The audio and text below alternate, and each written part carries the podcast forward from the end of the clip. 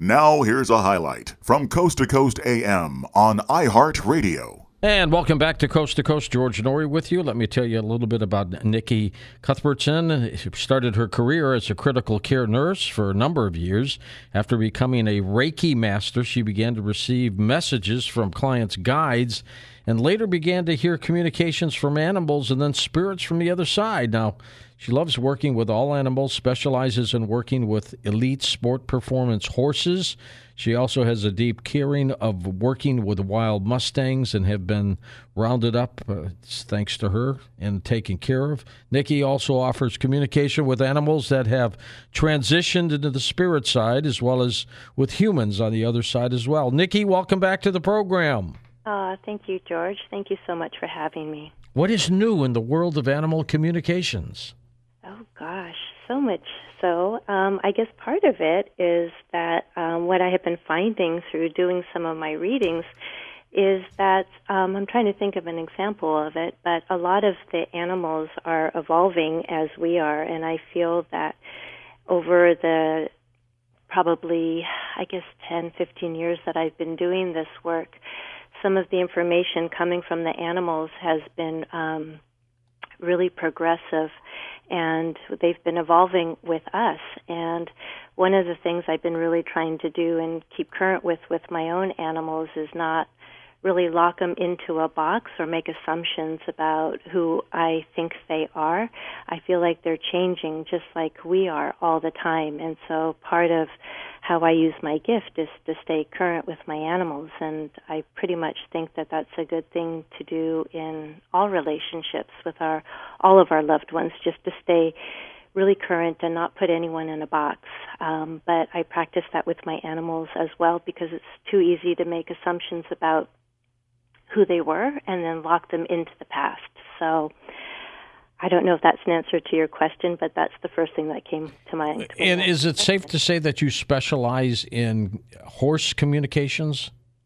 I have a really big um, horse community that I'm uh, connected with, but I, I work with a lot of dogs. I've worked with ferrets, I've worked with dolphins, I've worked with cats, um, turtles, uh, lizards a lot of people have reptiles as uh, pets, and I've worked with all of them. Has anybody approached you from Santa Anita Racetrack in California?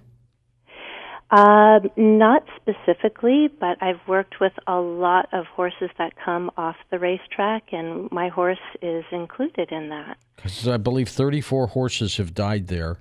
Uh, and it's just baffling to them out there. Uh, lots of them, of course, from leg injuries but mm-hmm. it that's it's untold it's unheard of. I just there's either something wrong with the track or somebody's doing something very bad. I don't know what it is but i'm just wondering they should employ you to to deal with that. You could talk to some of the horses that have been racing around. Maybe they've seen something or know something.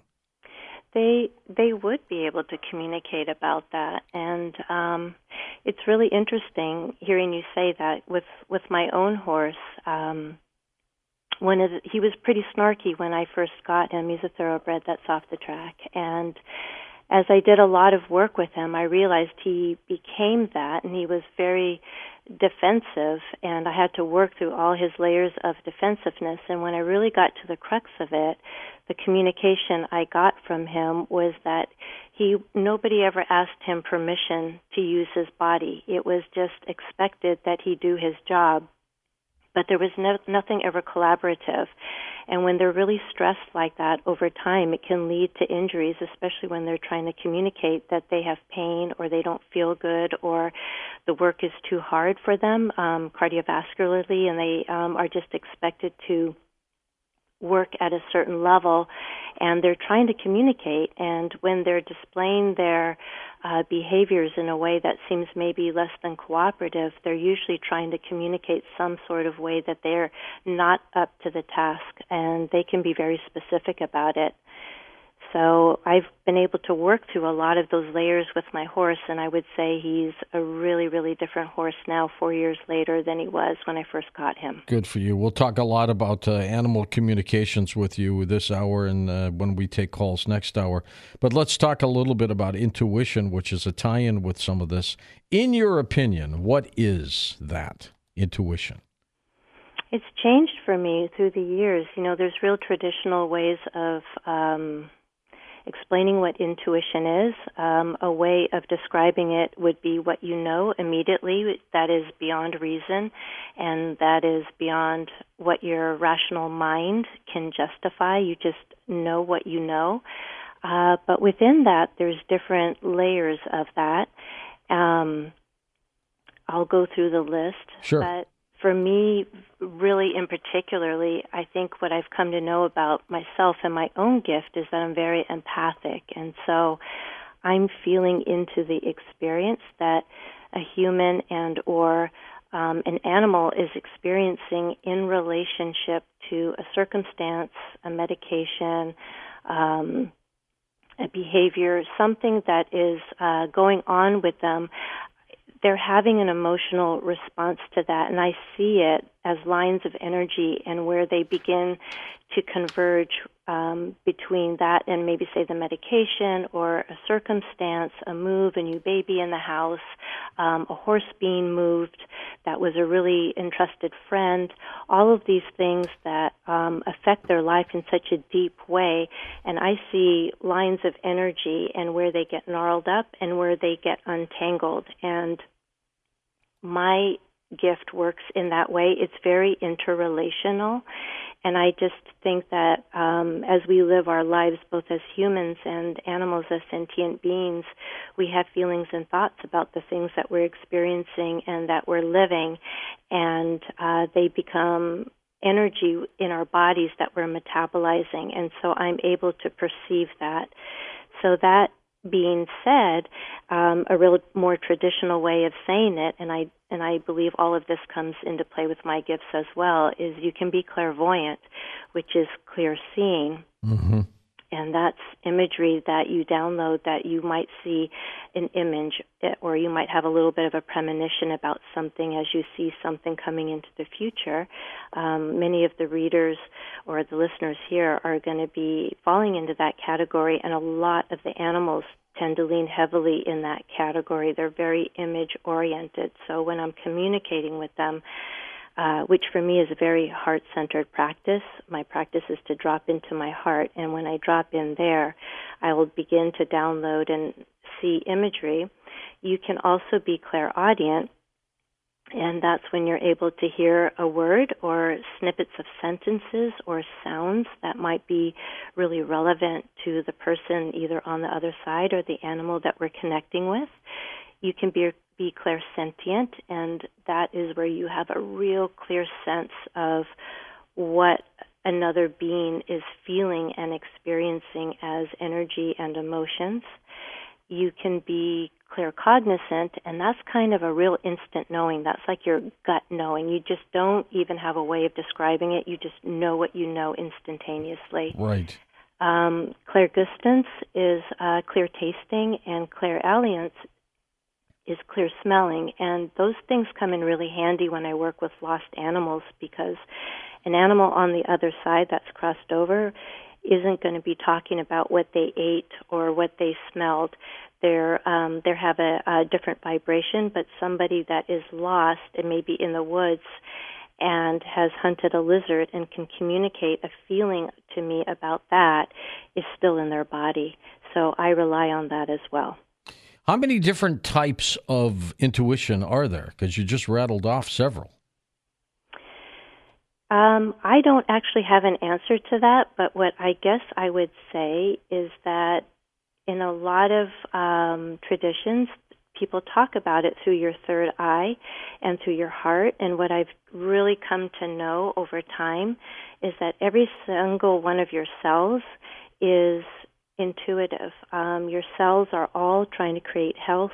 They're in relationship with the world and they're interfacing with this world and the life that you're living.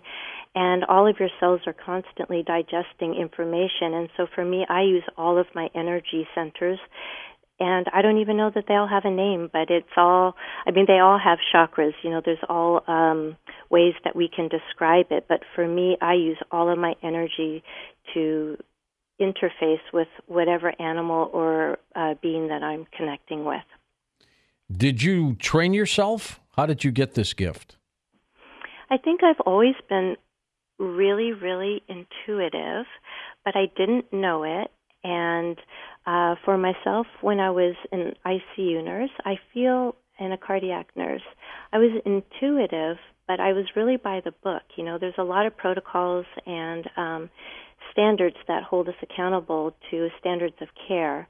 But within that, I always had a feeling when my patient was going to be the one to code or that there was something that was going to go down on the unit.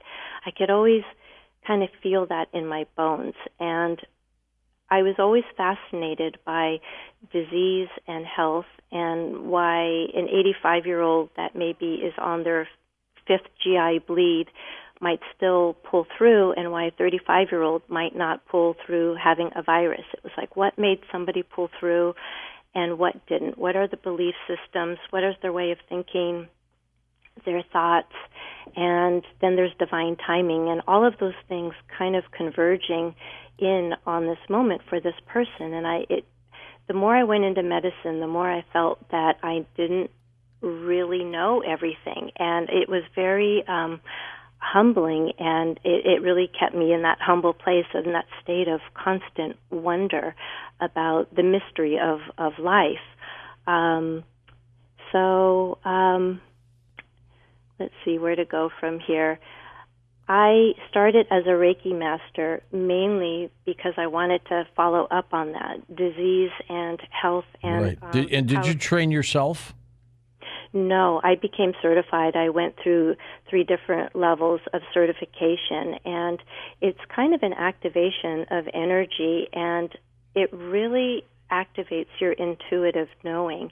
Um, it's not always talked about because it's really within Reiki. There's ways that um, people, especially in the West, are really uh, wanting to learn about health and healing and use Reiki for that. And then, kind of in the East, it's all about the spiritual tradition and that that is the thing that brings you healing. And they intersect somewhere in the middle. Um, the more you work on yourself and become more self aware and heal yourself, it lends itself to learning about yourself as more than just your physical body. And then in the spiritual traditions, I think part of the path is really about learning how to be courageous in being embodied in this body when there's a lot of reasons where we as humans can feel triggered and unsafe in being in these bodies. And so it just depends on what you came here to experience and learn and for your own soul's, soul's evolution. But um, as a Reiki practitioner, I was able to really start understanding the nature of disease and why someone might come to me with lung cancer or pancreatitis or heart disease and start seeing or sensing um, childhood traumas or things that they had experienced where the energy didn't flow as well. The more I did that, the more I would maybe see somebody walking their dog, and I'd watch that person and go, "Oh, blonde hair, blue eyes, she has a blocked thyroid," and "Oh, the dog has kidney disease." And I think that from having my experience as an ICU nurse, having labs um, and X-rays and films validate di- um, diagnosis, that my body started memorizing the code for different kinds of disease processes so when I would feel the recognition of that in strangers or other animals, and then later down the road have it be validated, um, I knew I was onto something. And uh, from there, over time, maybe somebody's grandmother would pop in. And so everything is energy to me. It's just different levels of frequency. And for us and for animals, we all have different ways that we kind of perceive the energy based on uh, where we're dominant, just left or right handed, or are you more clairvoyant or clairaudient, or where are you in your um, in your perceptions, in your level of consciousness that you embody? And there's nothing wrong with any level that anybody is, whether it's an animal or a human, but all of those come into play with what you're able to perceive. Um, and so there's different levels of truth that people will resonate with. And the whole of this work is about coming into resonance with whatever being that we're connecting with. When you started communicating with those on the other side, Uh, do you remember the very first episode? And then how did you feel about that? You know, it's funny. I remember my first animal communication, but I don't remember my first uh, communication as a medium. But I do remember throughout all of it this absolute sense of wonder and I, I think that there's this parallel with myself and maybe for a lot of your listeners and a lot of the animals that I work with that a lot of people don't get a lot of recognition for um, their invisible worth or their invisible value, their invisible contribution to different relationships, whether it's their work life, and with the animals, they're they're voiceless, and so there's a way that it's easy to take them for granted. And of course, a lot of the people in my database just absolutely cherish their animals, so those animals really aren't really taken for granted. But it's also that same thing with when they're on the other side. If you don't keep the relationship active by relating to them, they're always there for us. But when mm-hmm. you recognize them and communicate with them, there's such a deep gratitude that they have that you're still willing to engage in the relationship in its new form. It's not easy, meaning if you want to try to relate to them the way they were when they were in um, their bodies in a more um, dense earth world kind of way, earth plane kind of a way, it's not going to work as well. They're they're not embodied. They're pure potential, pure love, pure light, and pure energy. So we have to do our part to raise our vibration um, through a lot of contemplative practices, which is what works for me, um, and moving my body. And when we raise our vibration, they can better lower their vibration to meet us in the middle and continue it. And so, um, I just think that gratitude and opening up your heart and recognizing the invisible realms and giving gratitude for these things that maybe aren't always valued because you can't see it. There's a human way that we may want to see it first before we believe it. And I lived that a lot, especially in my critical care years. I don't think I would have ever thought I would have done this for a living. I was all about the data and having the validation that way. And really, when this started happening, it was a real pivotal person that it happened with and uh, a patient, and that was an amazing story. But um, through through this relationship and the intensity of it, I began to see auras and energy, and I really credit him with my waking up to my gifts. What did you conclude about what's happening on the other side, or how it even started? Well, I don't know how it started. That's a big question, but I do feel that you've had many, many, many lifetimes, and in this lifetime, you knew what you would need in order for your soul to evolve. And I think a lot of us are living in a time where we're thinking, why would we have chosen this? I think that there's a way that time is moving quicker and um, at a higher frequency. And so a lot of things that look like they're really big challenges happening in a really short period of time are happening for a lot of, of people. But at the time you chose this life, I really do feel that you knew you had all the wherewithal to make it through whatever it is that you're living. Listen to more Coast to Coast AM every weeknight at 1 a.m. Eastern and go to coasttocoastam.com for more.